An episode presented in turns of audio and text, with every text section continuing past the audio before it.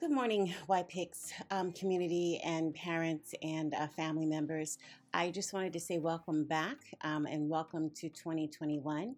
Um, we're hoping that this year will be a much more hopeful year than 2020.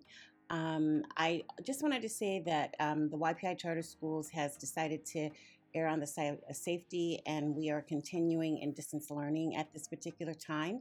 If there's a change, we'll give you an update. Um, my message today is really the really focus on COVID tips because um, our numbers are extremely high in the Los Angeles County, and our schools are located in areas with high numbers and increases in COVID um, over the holidays. So, um, just wanted to give you a couple of tips.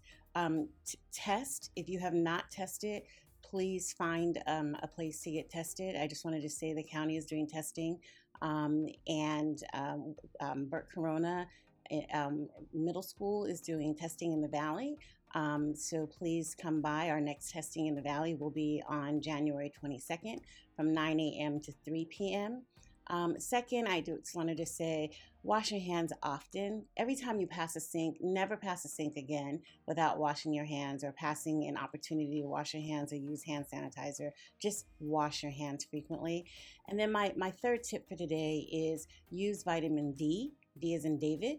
If you have not yet, um, been using vitamin D, increase your, your numbers of vitamin D. Um, check in with your doctors or um, um, when the next time a loved one is at a pharmacy or picking up um, just anything or ordering anything online, pick up vitamin D and follow the, the, directions on the on the back of the um, vitamin D instructions. So thank you so much for your time today. We are um, here with you. We want to continue to inspire you. Have a great day, and we look forward to seeing you um, next week with our next week's update. Have a great day.